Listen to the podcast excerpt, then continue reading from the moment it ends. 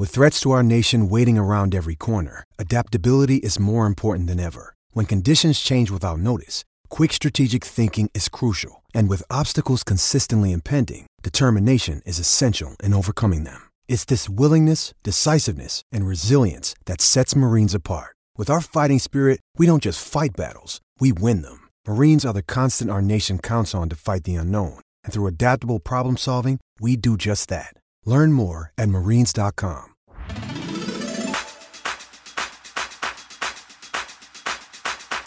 I had a dream, or was it real? We crossed the line and it was on. We crossed the line. Welcome, Pewter Report readers, viewers, and listeners to a brand new edition of the Pewter Report podcast, energized by Celsius. It is a Wednesday edition of the show, which means when it's the off season, we're doing it at prime time at 7 p.m. And tonight, we're going to talk about the potential salary cap casualties that could be coming for your Tampa Bay Buccaneers as they navigate this offseason and try to uh, reroute the course of their history with Tom Brady now retiring. I'm your host, Matt Matera. Joined with me is my fellow colleague at PewterReport.com. I was just with them at the Senior Bowl recently, and I'll be with him at the NFL Combine as well. It is Bailey Adams. Bailey, thanks for joining the show, and how are you doing on this Wednesday evening? Doing well, pretty busy these days. Probably not as busy as the Bucks are with the uh, offensive coordinator search and all this cap move maneuvering they're going to have to do over the next uh, couple months. I guess it will be, but doing pretty good.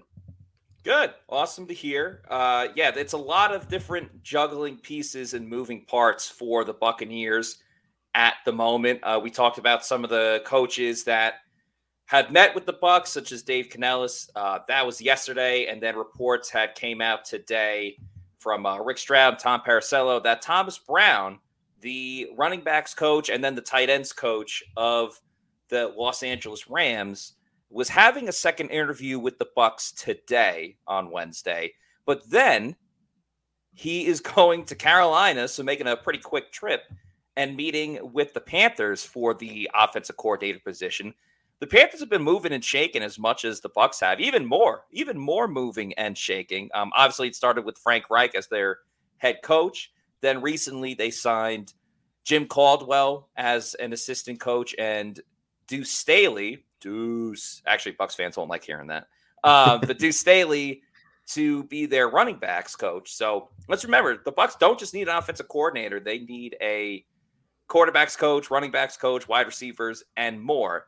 So a little bit interesting because I think we forget sometimes, Bailey, that the Bucks aren't the only team looking for an offensive coordinator and assistant coaches. But I think it'll be interesting with Brown talking to both teams because he comes from that Sean McVay coaching tree. And for years, up until I would say like Kyle Shanahan and Mike McDaniel started taking over, it was, oh, you got to find the next Sean McVay. Who's the next Sean McVay? And it's almost like we forgot about McVay for a little bit because the Rams weren't as good this year. But you get any coach from that coaching tree, and uh, it's a step in the right direction.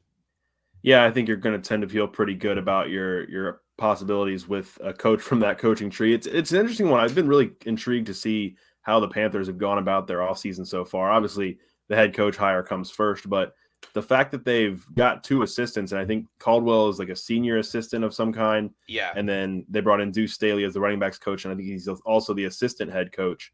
So to get those two hires in place before they bring on an offensive coordinator is pretty interesting. I, I think um, I mean maybe there's an advantage to that for them as far as you know they have a staff in place ready for the offensive coordinator to come in, but it could work to the Bucks' advantage that they don't necessarily have that if Thomas Brown or whoever the new offensive coordinator is wants to have control over who they bring in as their quarterbacks coach, running backs coach, wide receivers coach, whoever.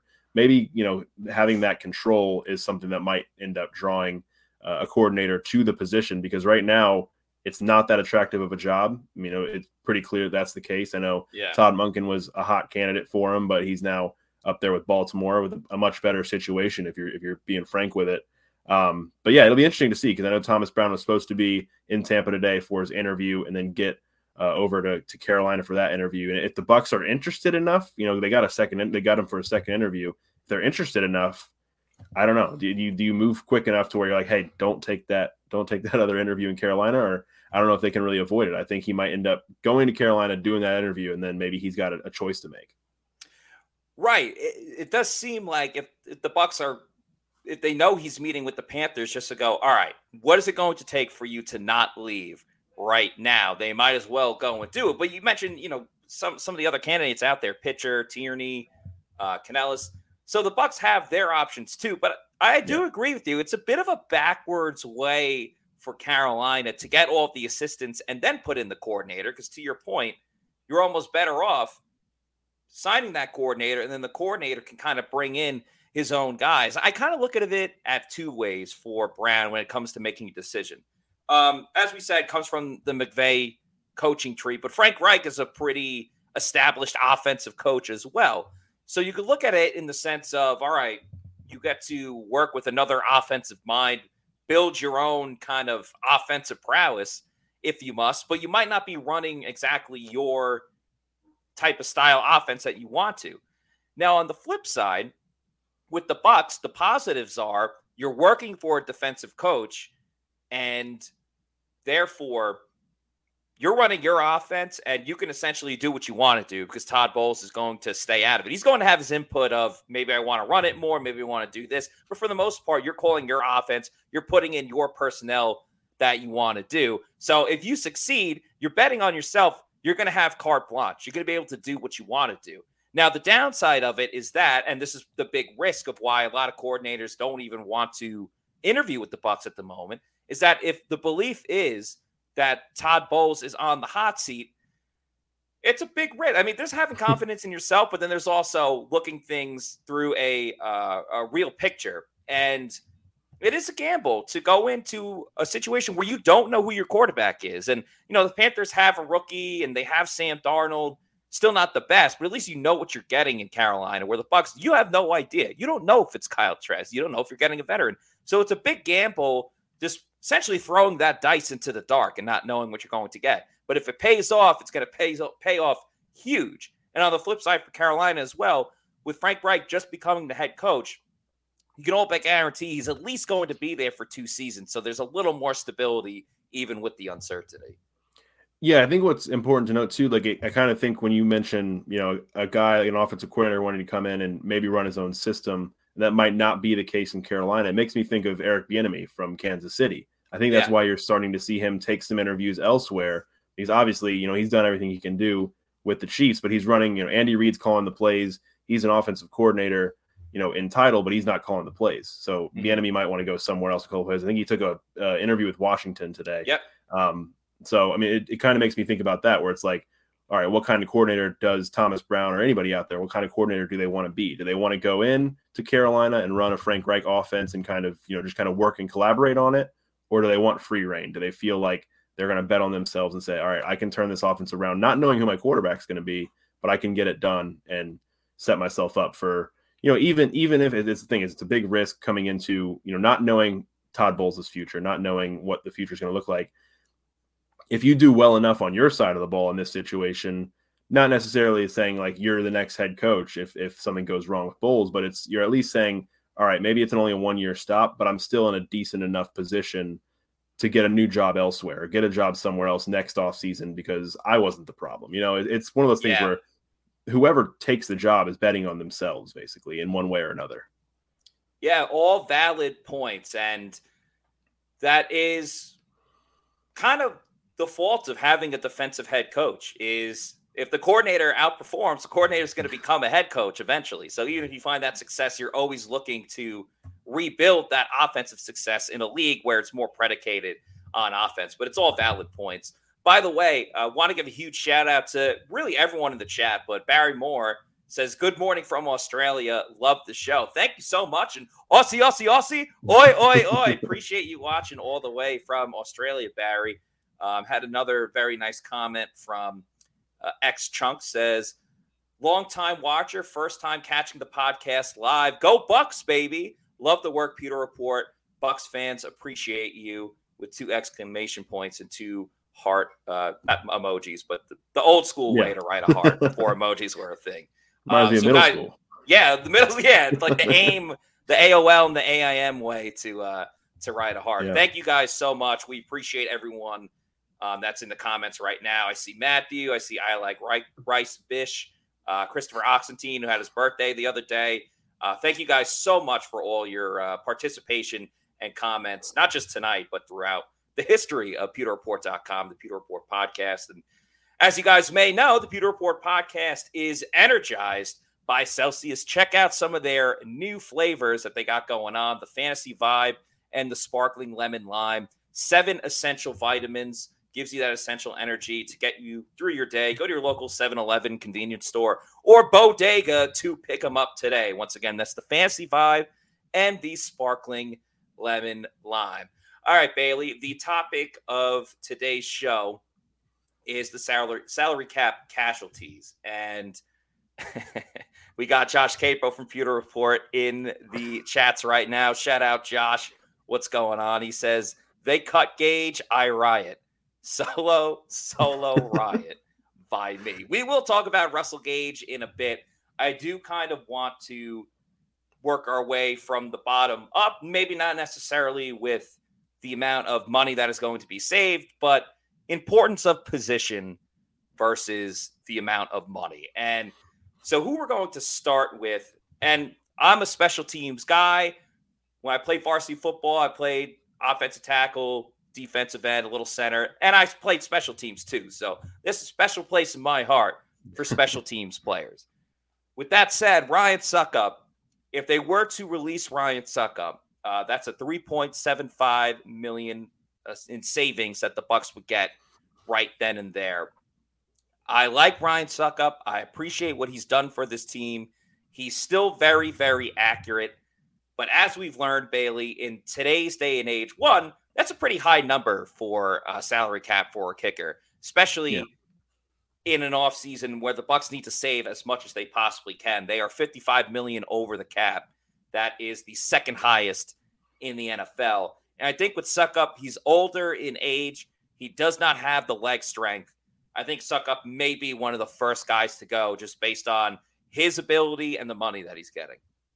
Yeah, I think the writing's on the wall. I think, you know, one of the one of the days, few days after the Bucks lost to the Cowboys in the playoffs, Todd Bowles, I don't remember exactly who he was speaking to. I think it was somewhere, might have been Pro Football Talk or some somewhere had it, where Bowles was talking about Succop and saying, you know, we appreciate Ryan. You know what Ryan does a good job for us, but he kind of also was like, we need at this at this day and age, we need a kicker who can kick from beyond 47 yards or 50 yards because you need to be able to kick those longer field goals, especially with the way the offense was performing in 2022.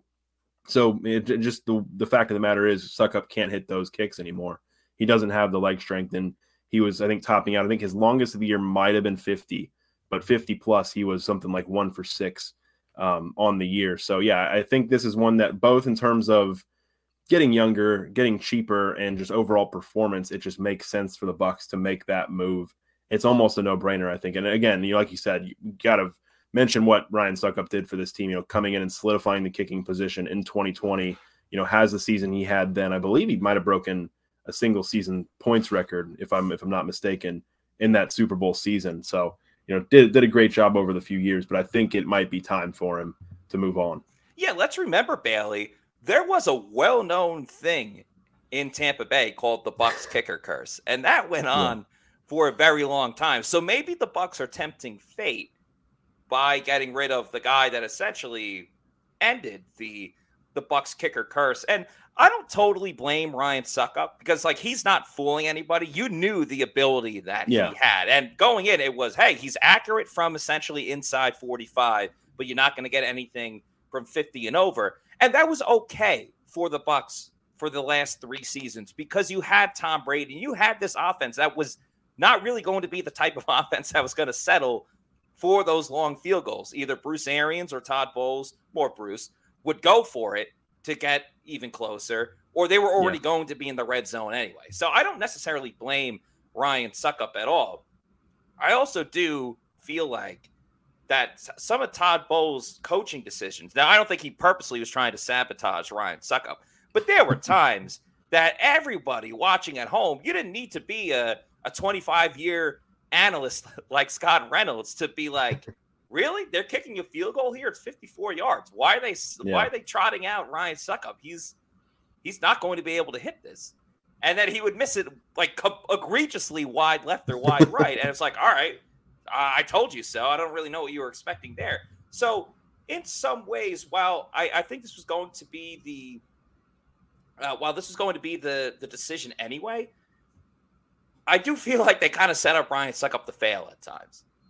Yeah, I think so, and I think it's like you mentioned. They they knew what they were getting out of him coming into the year. I think they they had mentioned at the beginning of training camp last year that it was going to be a competition. He was going to have to stave off Jose Borregales throughout training camp, and Borregales had a chance, I think, to to make it happen right then.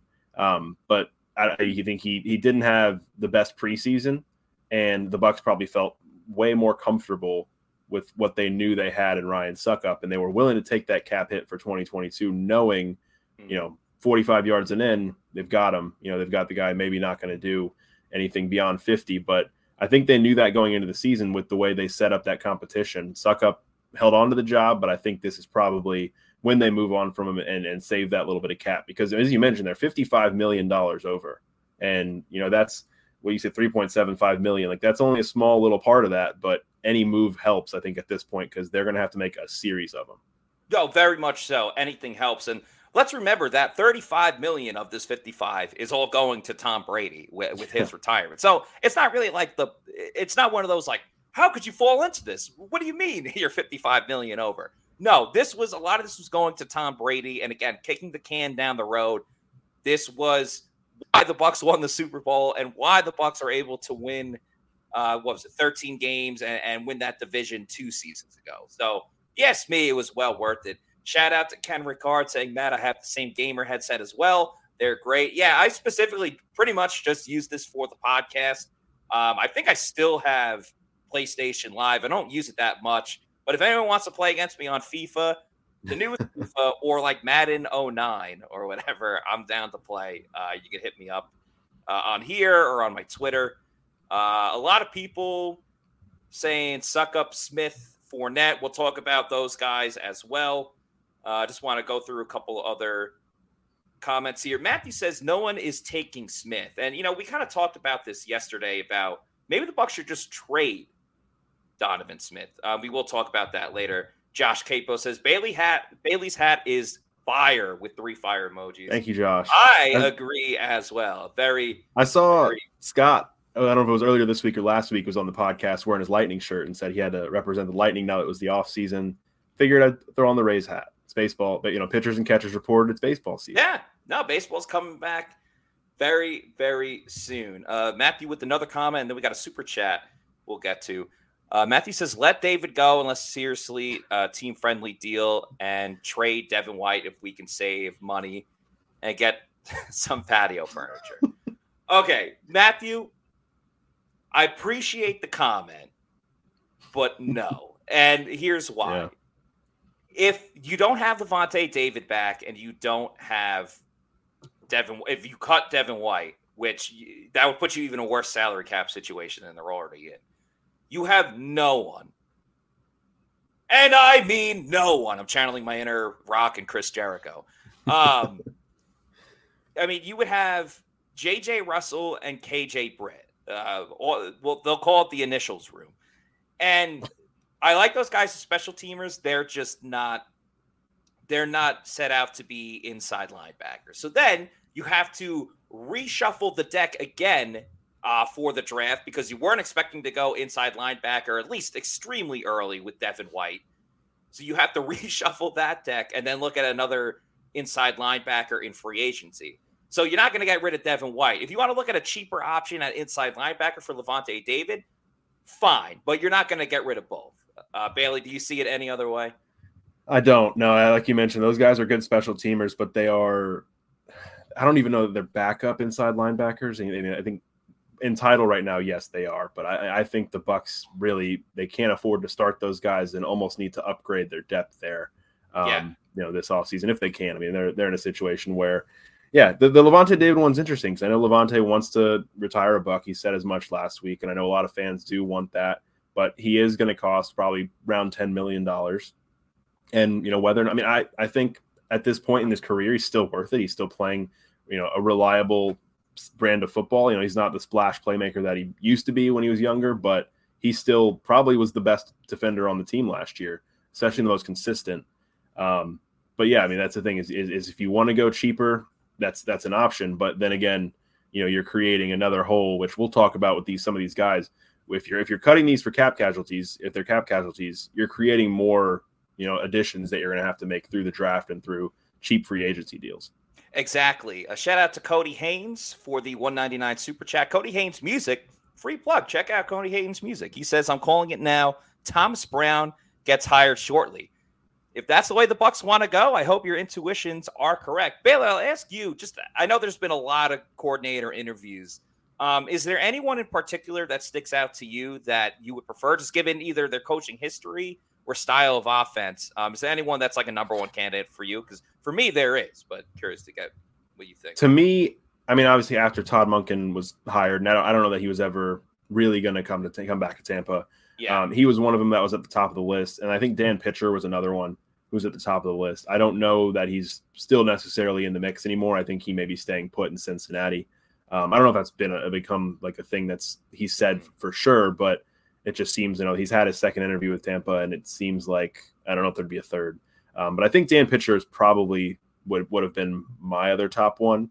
I'm intrigued by Thomas Brown. I am. Uh, I'm curious. You know, obviously from the McVay coaching tree, um, and that's always going to be a plus in anybody's um, anybody's resume. But yeah, I mean, there's just there's a lot of names out there. I'm sure I'm probably forgetting somebody who I'm actually interested in. I just can't get all the yeah. names straight in my head. Yeah, I did just ask that off the fly too. There are a lot of names. Pitcher was actually my guy too. The fact that he worked with Joe Burrow, young quarterback, yeah. and it's looking more and more like it could be that situation with Kyle Trask. Um, he was definitely my guy too.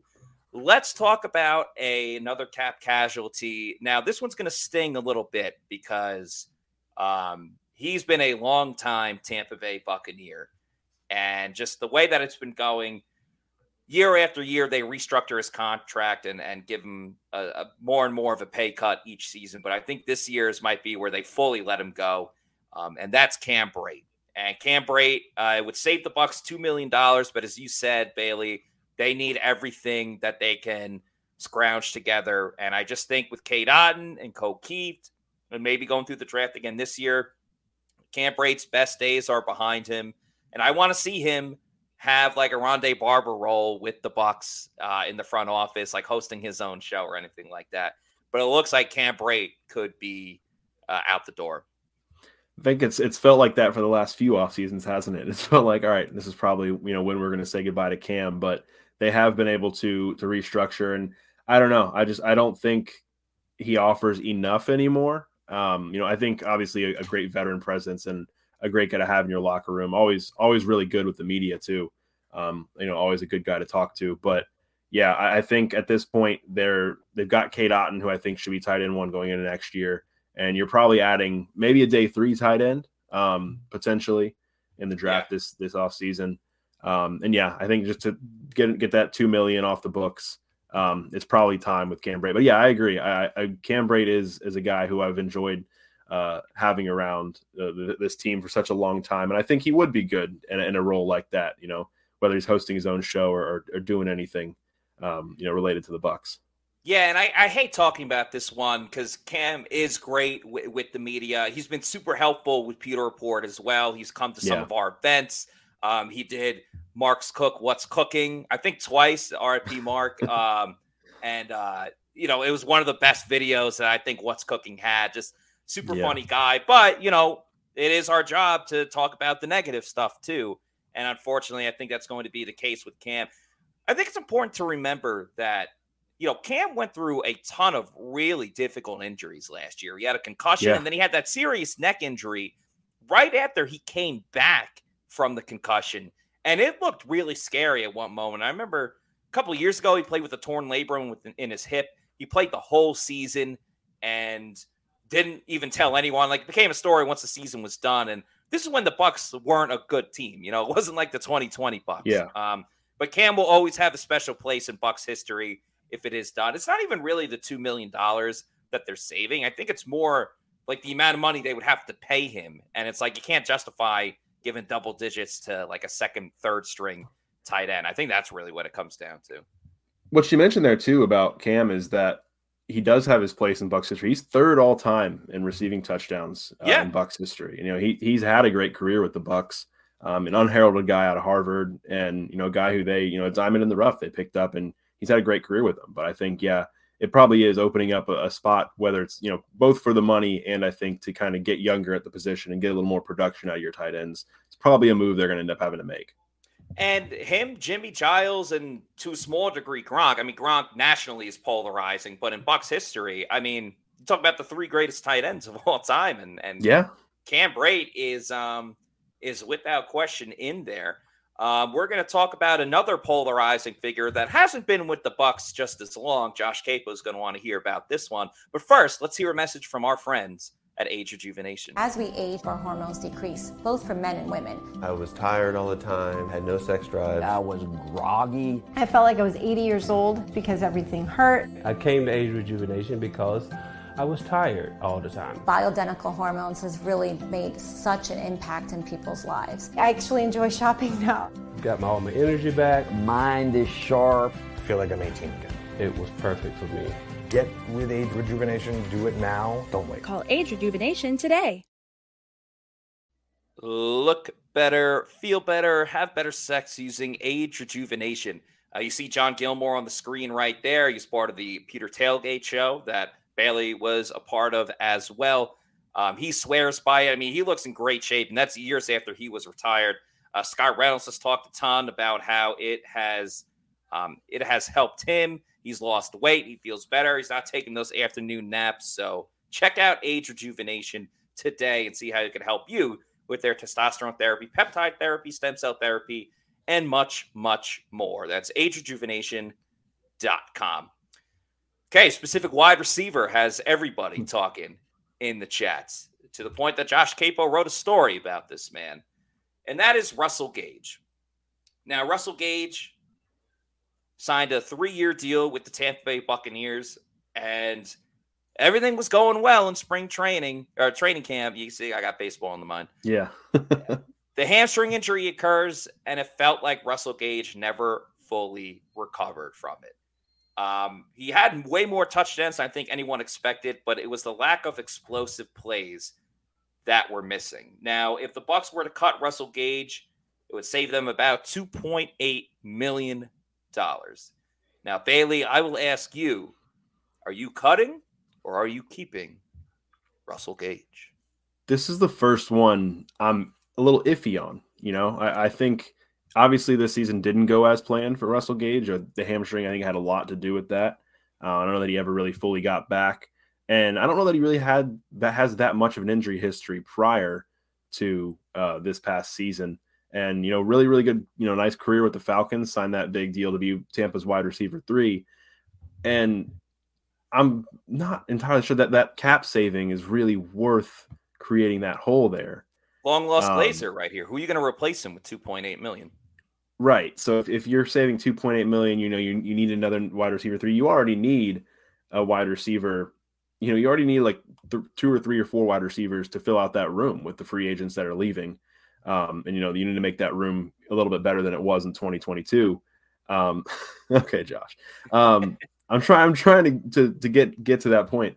Um, I don't know that I would. I, I would approach him, and I don't know what the the ins and outs of it would be. But if you could restructure um, and, and kind of lower that cap hit for 2023, I- I'd probably try to take that route first before I just straight up cut him because I think he still would add a pretty a pretty great deal to the offense, and I think you you probably would look at him as a bounce back candidate if he's back as Tampa Bay's wide receiver three. Long story Uh, short, I don't know that I'd cut him. Yeah. I just don't want the wrath of Josh Queipo. I think that's part of That's- the reason I've going in with this. But That's um, the real reason. no, on a, on a more serious note, I, I think it's tough to navigate with the NFL because it is a billion dollar business, and you know owners are putting their money on the line, so they want results instantly. But sometimes patience can help.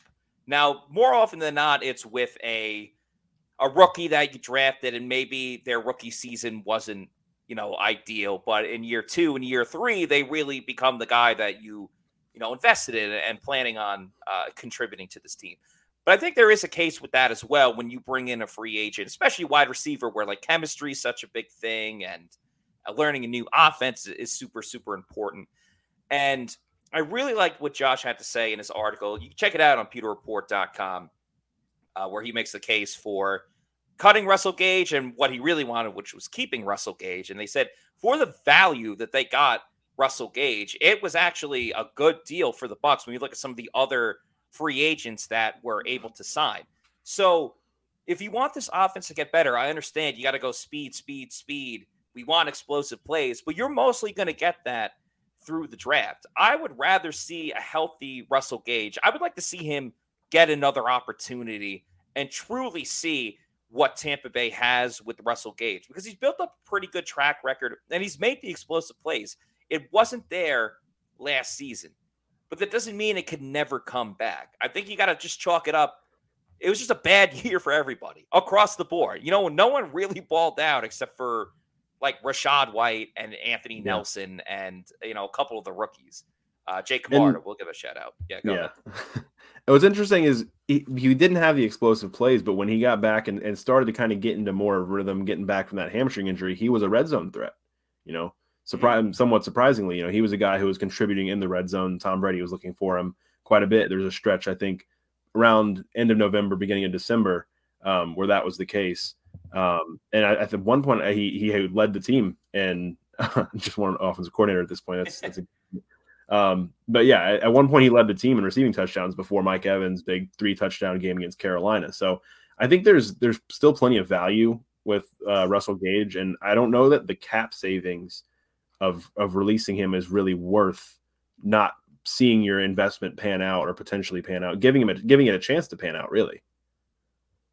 Yeah, it's because I don't know how the Bucs are going to go through free agency this year. Like, look at what they did with safety last year. They just went with Logan Ryan, Keanu Neal, guys that didn't even make a million dollars on the year. And it was just, it was really the only route they can go. And I get the yeah. feeling that's essentially what they're going to do at a lot of positions, but at wide receiver as well.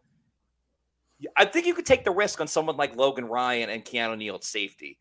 I don't know that you can do the same at wide receiver. You're not going to get that bang for your buck, you know, pennies on the dollar for a wide receiver. Like, I think a good example where it kind of worked out and it was only for a couple games was when T.Y. Hilton went to the Cowboys. Outside yeah. of that, though, you know, you don't totally find a guy that like really revives their career in that sense. Uh, Brian, it feels couple- like a, a luck of the draw thing really. Yeah. It's like, okay, we'll we'll gamble. It's it's it is a risk reward thing. It's like, all right, we'll just throw him a minimum deal and maybe he revives his career. But you don't really have any like you're kind of just throwing darts at the wall there and hoping it sticks. But you know, with Russell Gage, I think he has a little bit more of a track record and a little bit more built up where you're like, all right, let's see if this pans out. Give him another year. And then, you know, if if nothing works out this year, then I think that's when you obviously move on. But yeah, like, like you said, it's it's not like he can just go out there and get another guy and just like he's going to automatically be an upgrade. It's it's a gamble either way. And you made an excellent point. I'll get to Brian's comment just a moment uh, about that. Gage is one of the few people that's on the cut list and then also the restructure list. Um, yeah. A couple other guys that you could restructure: Ryan Jensen, Carlton Davis, uh, both Shaqs, Shaq Barrett and Shaq Mason, uh, Chris Godwin and Vita Vea, all guys that have gotten contracts pretty recently. Someone will be getting their contract restructured. It's just a matter of who. If you're Russell Gage, I'd be like, hey, you want to restructure my comment, uh, my contract, so you don't uh, cut me? I'm in. Sounds good. Brian with this comment says one more year for a healthy Gage. I was excited about him when we signed him. I agree. I, I think you kick the tires on him one more year. If it's another down season, then you can cut him there, even though you'll still be in hopefully a better financial situation uh, that time around than uh, going into uh, next season or the following season. Uh, someone mentioned trading Ryan Jensen. They are absolutely not doing that. We just went through um, an entire season without seeing Ryan Jensen on the offensive yeah, line. Yeah, exactly. So I don't know that you want to create that again. Um, someone said trade Godwin. They are not doing that. Um, that okay. That's the last time I'm going to entertain anything along that. I don't even know if we're getting trolled at this point or not. Uh, this next one though is for real and legitimate. And if if the Russell Gage conversation was polarizing, the next two players that we will talk about to end this show are very, very polarizing. These are guys that have brought a ton of joy to this team, a little aggravation as well. As football fans to stop the foolishness. We got to start with Lombardi Lenny, though. Uh, Leonard Fournette would be a $3.5 million cap hit. Bailey, I'll, I'll let you give your thoughts on. The only thing I'll say is I only think Leonard Fournette got his contract after the first year with the Bucs because Tom Brady was here and he wanted Leonard Fournette, and Fournette is a Tom Brady guy. Let's remember he was meeting with the Patriots when Tom Brady FaceTimed him and said, "Yo, get back over here." Yeah. Um, but that's all I want to say about Leonard Fournette. The floor is yours, Bailey. Yeah, I mean they gave him a, a three-year, twenty-one million dollar deal last offseason. Um, you know, a pretty hefty price tag, and I don't know they didn't definitely didn't get their return on investment at least this past season. Um, he's another guy where it's like he he added a lot in the in the time that he was here. I think he had a, a really good, obviously that playoff run gave him the the nickname Playoff Lenny and Lombardi Lenny. Um, and I think he had a solid 2021 season, but that seven million dollar price tag was a little much for last offseason. and it really did feel like, a, all right, Tom Brady wants him here, which is why the three year deal on it. Maybe that's what it took to get it done, but that's why it seemed a little curious at the time.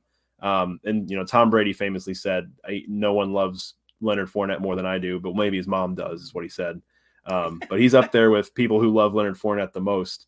Um, so yeah, I just I don't know. I think with the again 3.5 million you save if, if you if you part ways with him, you give Rachaad White a chance to be your RB one, and you know you, you get another running back in there to to kind of spearhead the future at the running back position. Um, that that's probably the way to go. Okay, Bailey. Um, we just had some breaking news a minute ago. oh, ago. did we? From Mike Garafolo. He tweets the Buccaneers are hiring Seahawks quarterback coach Dave Canales as their new offensive coordinator, sources say. After 13 seasons as an assistant on Pete Carroll's coaching staff, Canales heads to Tampa to run the offense for Todd Bowles. This is breaking news right at the moment. Dave Canales is the new offensive coordinator for the Tampa Bay Buccaneers as Cody Haynes music again with the super chat says we just hired Canales. Cody, appreciate the super chat. Um, wrong prediction on Thomas Brown, but you did say that they were going to hire an offensive coordinator very soon. So you do get the credit for that. Um, yeah, just a reminder for everybody Dave Canales, his history is he's been with as uh the everyone's rolling in. Let's go, football fan. Well, I did say I wanted an OC. Canales spent his whole career at Tom says go Bucs, but come on, not happy with that. Uh, Kieran says great hire in my opinion, worked wonders with Geno last year. So that's the claim to fame for Canales. Uh, he's been with Pete Carroll his whole career, going back to um, going back to even USC, if I'm not mistaken, but was with him with Seattle the whole time. Worked with Russell Wilson, let Russ cook for a fair amount, where he made multiple Pro Bowls with Canales. Um, then worked with Geno Smith, revived the career of Geno Smith, made him a Pro Bowl quarterback, which that is the huge, huge factor in all of this. Because again, we do not know who the Bucs starting quarterback is just yet. We don't even know who's going to be on the roster outside of Kyle Trask. It is Kyle Trask and then question mark, question mark. And it's going to be up to this offensive coordinator to navigate that. Yeah, I mean, I don't even have a lot to say here. I, I think it's it's kind of I did not expect this to break right now. Um, yeah, I um, know that's show business. Yeah, Bucks basement with the two dollar super chat can also be gone end of year along with Bowles. So we've already got a polarizing, I think, opinions on this. I think some people might just be relieved that they finally have an offensive coordinator, and you know we could stop talking about it and stop speculating about it. But others are are not happy with the hire. I I think it's an interesting one. It's it's I mean uh, Ian Rapoport looks to have confirmed it here. Says a really intriguing hire. Canales did a great job with Geno Smith earning a new post in Tampa. Yeah, I mean like you mentioned, his, his claim to fame is Geno Smith's career was. I mean, it was just kind of middling. It was just it was almost over. It felt like where it was like, all right, you know, he's he's stuck around this long, but he's never really going to be, you know, a guy anywhere again. Um, and that changed. That changed in, in Seattle, and he was able to make the Seahawks competitive in a year where everyone thought they were going to be pretty bad, like one of the bottom teams in the league. Um, and so they were able to have a lot of success this past season. He was a Pro Bowler, and you know I think he might end up sticking around in Seattle for the foreseeable future. But yeah, with, with the quarterback situation, getting someone in who has just recently had that kind of experience with a quarterback and has worked so closely with quarterbacks over the years. Um, you know, we saw that with the the candidate pool was like a lot of quarterback coaches, passing game coordinators, stuff like that. Um, not too many like running backs coaches or, or, anything like that, just a couple. So, you know, getting um, getting him in the door, we'll see what what happens now at the quarterbacks coach position, the running backs coach, wide receivers coach. Um, what what stands out to me about this is he only just had the one interview. I think he had the the one yeah. interview last year or last week. It was reported not last year. Last week it was reported that he was going to interview, and then he ended up finally having that interview yesterday on on Tuesday. Um, and you know, I guess the Bucs met with Thomas Brown for a second time today and decided to make Canales their man. But um, yeah, definitely interested to to dive into more and see some more about about him going forward. And uh, shout out Smook eight one three five dollar super chat. No comment, just uh just giving us the Appreciate super it. chat. Maybe he's happy about that. Smook, if you have a uh, another um, comment that you want to put into the chat, we'll we'll uh, make sure that we put it up there. I see some people in the chat saying that the Bucs settled. I think we got to understand that the Bucs weren't going to have their top option because of the quarterback situation, the uncertainty with Todd Bowles. So they were going to have to take a guy that, as far as play calling wise, was unproven. But I like the fact that he's worked with two different quarterbacks. He is going to bring his type of offense. I don't necessarily know if this means, and I don't think it means that Geno Smith is now on the table for the Buccaneers because you got to understand Seattle still had a very good year with Geno, and they still have Pete Carroll. They still have, you know, their offensive coordinator. So if you're Geno, there's you're not. I don't think you're going to leave just for quarterbacks, coach. You know, you're going to get a decent sized contract in Seattle, team you just made the playoffs with. In worst case, Seattle would probably end up franchise tagging him. So I don't think that necessarily means that Geno's on the board. But I love the point you made, Bailey, about the Seahawks. No one expected them to do anything last year. And they made the playoffs. And they gave the 49ers a run for their money, at least in the first half. Like they pretty much yeah. kept it close until the fourth quarter, uh, if I remember that game. And they like to run the ball a lot too. Now the Bucs were not great at it last year, but if anyone's going to improve the run game, it would be a team like a coach that came from Seattle, where they ran it a ton with Kenneth Walker, and Kenneth Walker was, you know, burst onto the scene. I mean, he got more notoriety than than Rachaad White, understandably so. Rachaad White was uh, holding on to or sharing rushing attempts with Leonard Fournette. Now you'll let Rachaad White kind of do his thing. Now we'll see how that changes. But overall, I mean, whether you like it or not, it's an exciting night for Bucs fans because you got a new you got a new coordinator in the mix. Yeah. And I think what's interesting is uh Canales got to see Rachaad White his best game up pretty close when the Bucs played the Seahawks in Germany. Um, yeah. You know, Rachaad White went with his 100 yard game, had that big stiff arm. He won the angry run scepter that week. Um, so that's that's Canales' new running back, and you know, we'll see. We'll see what they do. I mean, to tie this back into the cap casualty conversation, if Leonard Fournette's out the door, the Bucs might have a completely revamped rushing attack, not only because of a new coordinator, but also, you know, finding someone to pair with Rachaad White going forward. Going to be interesting. I think that this is this is where you can kind of start to see maybe the vision take shape a little bit for what's gonna what this offseason is going to look like. I know there's still a long way to go with the cap. There's a long way to go with the roster, but we've got the first domino to fall. Exactly. They needed that first domino because that you know the draft and free agency changes when you finally have a coordinator. He might like a certain type of personnel over a, a different type of personnel, and that's why you needed to get this first guy in. Leonard Fournette still think he's out the door with you know the whole one the emergence of Rachaad White, the 3.5 million that they're going to save. Um, Brian with another great comment talking about Canales uh, can he fix Gabbert's career too? I don't know. We'll see if Blaine Gabbert's back. I don't. I don't necessarily think that Gabbert um, is returning. I do think there's going to be changes at uh, running back for sure when it comes to the Bucs offense next season. And another thing David Canales will have to figure out is whether he wants Donovan Smith as the starting left tackle for the Tampa Bay Buccaneers. We're going to talk about Donovan in just a moment. But with this new offensive coordinator, you might like him a lot after you watch him in uh, in training camp and and the preseason. That you're saying, hey, Bucs are going to score a lot more. I'm going to bet the over in a lot of these games. And if you're going to bet the over, the best place to go and do it would be at mybookie.ag. Give yourself a fresh start in the new year with MyBookie. Whether you bet to earn or to make the games more exciting, MyBookie gives you the most for your money with their redesigned deposit bonus. Just use the promo code Pewter on a deposit of $50 or more to receive a cash bonus instantly to your MyBookie account. Using this bonus is simple. Bet your deposit amount just once and you're ready to cash out. It's no strings attached with MyBookie. Bet on the NFL, UFC, or play for a share of big cash prizes in the weekly online blackjack tournaments.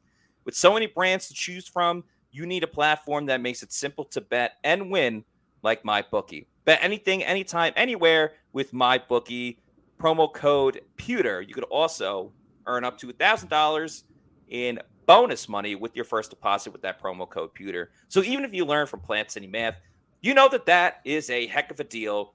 Check out mybookie.ag. Okay, Donovan Smith, longtime Buccaneer. we know the trajectory of his career by now. A lot of ups and downs early. Then Tom Brady comes around, has two of his best seasons in 2020 and 2021, more specifically 2021. And in 2022, it went downhill badly last year. Now, he had a lot of personal turmoil um, that I think played a little bit of a factor into it. Uh, but the facts are that he is 30, or turning 30, and 9.5 9.95 million in savings that the Bucs would get from him. That's the largest number of savings that Tampa Bay would obtain with these salary cap casualties. The real question is are you confident in Tristan Wirfs moving over to left tackle and then either drafting a right tackle, finding a cheaper right tackle in free agency, or the idea has been floated out to move Luke Goedeke to right tackle as well? Uh, Bailey, it's a tough question, but I'm going to be the one to ask you it. what, are your thoughts? Yeah, it's uh, it's the toughest call to make, even though it is the biggest savings they could they could possibly get. It's also the biggest, I think, the biggest hole to create, you know, on the roster. You know how, how important the left tackle position is. You know, there is the idea of moving Tristan Wirfs from right tackle to left tackle and then backfilling that spot, whether it's through the draft, free agency, or Goedeke, or it's just you know draft a left tackle or sign you know, a veteran left tackle. Josh Queipo actually wrote a story, uh, went up today on pewterreport.com. Yes. Really, really good job, like diving into this left tackle question of, you know, if they do cut Donovan Smith, what are the options there? What can happen? Um, man, it's hard. It's a tough one to do because with how many needs they have right now, you know, you look at, you know, you look at receiver as a need. You probably look at running back as a need. You're looking obviously at quarterback as a need. Yeah, yeah. There's needs all in the secondary there's needs as pa- pass rushers. You need you know interior defensive linemen. Do you really want to create another need at left tackle position that um, that significant? I'm almost still going to say yes. Um, you know, if I, I don't know if it's a, a, possibility, if he's if he's a restructure candidate, he's on his last year of his deal. Um, you know, it's it's tough to to say whether that would be a possibility or not, and I don't know you know, you'd really be banking. We talked about Russell Gage, kind of, we're banking on a bounce back from him. You'd be banking on a huge bounce back from Donovan Smith. But something that Josh made the point about uh, in that article was, you know, do you kind of see, you know, this was his worst year. 2022 is Donovan Smith's worst year. Do you kind of see, I don't even know if regret, regression, you know, him regress back to the mean of his career of, you know, not necessarily awful right. like he was this past season, not necessarily the heights that he reached before, but kind of, you know, a solid, reliable left tackle you know, if, if you can, if you feel confident that he's past whatever was, you know, affecting his play from a personal standpoint, I think maybe you even, you, you probably keep him on um, and, you know, figure out, figure out from there how you can fill the rest of your needs and how, how else it's the, the big question is the cap hit is, is you save $9.95 million by saying goodbye to him. And that's in the situation they're in kind of hard to do. I yeah, wrote defense pretty hard in that one. I think. No, it's difficult. It is really it is really threading the needle. And I do think that Smith will have a better season overall than he had last year. But if you go to Tristan Wirfs and say, Do you feel comfortable playing left tackle? And he says, Yes, no problem, which he probably will because he's Tristan Wirfs. Yeah. He's the nicest dude around. I think you got to go with Tristan Wirfs at left tackle. And in that sense, you're not going to just swap Donovan Smith and move him over to right tackle. At that point, I think you got to let him go. Now, if Wirfs doesn't feel comfortable playing left tackle, then I think you have to decide who's going to be your quarterback. Are you going to go with a veteran that you need, that you think you're going to win and compete for the division right out of the gate? Then I think you keep Donovan Smith. If you go with like Trask or they the Bucs decide to draft the quarterback in an earlier round, even though you want to give that quarterback as much protection as possible, if you're still moving Donovan uh, Tristan Wirfs to the left side, I think you take the risk with a veteran right tackle on the other side or Luke Goedeke at right tackle. So that's kind of how I would really address it because 9.95 million is a lot to save in a year where you really, really need it. Um, we got a couple more super chats that we'll get into. Understandably, everybody wants to talk about uh, the new signing and offensive coordinator with Dave Canales. Uh, real quick, just want to mention to everybody that Celsius has a variety of flavors, not just the new ones we talked about earlier on the show, but they also got the Arctic peach and tropical vibes. Can't go wrong with any of them there. You also got cucumber lime, original orange, sparkling watermelon, uh, peach mango, kiwi guava. So, ton of awesome different flavors. Um, go to the store locator, punch in your address, and uh, on the Celsius website, and you can find out where to get a Celsius near you at your 7 Eleven or bodega. And if you want to buy them in bulk, go to Amazon, click on the subscribe and save, get the variety pack, because variety is the spice of life. Have it sent to your house or apartment every week, quarterly, uh, monthly. I guess it would be week, monthly, quarterly, but you know, just have it sent to you whenever you want it. Check out Celsius Energy Drinks, the official sponsor of the Pewter Report podcast. Let's get to these super chats. Um, Shaggy was on Donovan Smith, so we'll go with Shaggy real quick. I know Animal and Smook did uh, super chat first, but we'll end it with with Canales. Uh, Shaggy says drawing a penalty is one thing. Drawing a penalty that kills a drive or takes points off the board is another. Thank you, Shaggy, for the super chat. That is true. It did feel like Donovan Smith had a lot of back-breaking penalties last season.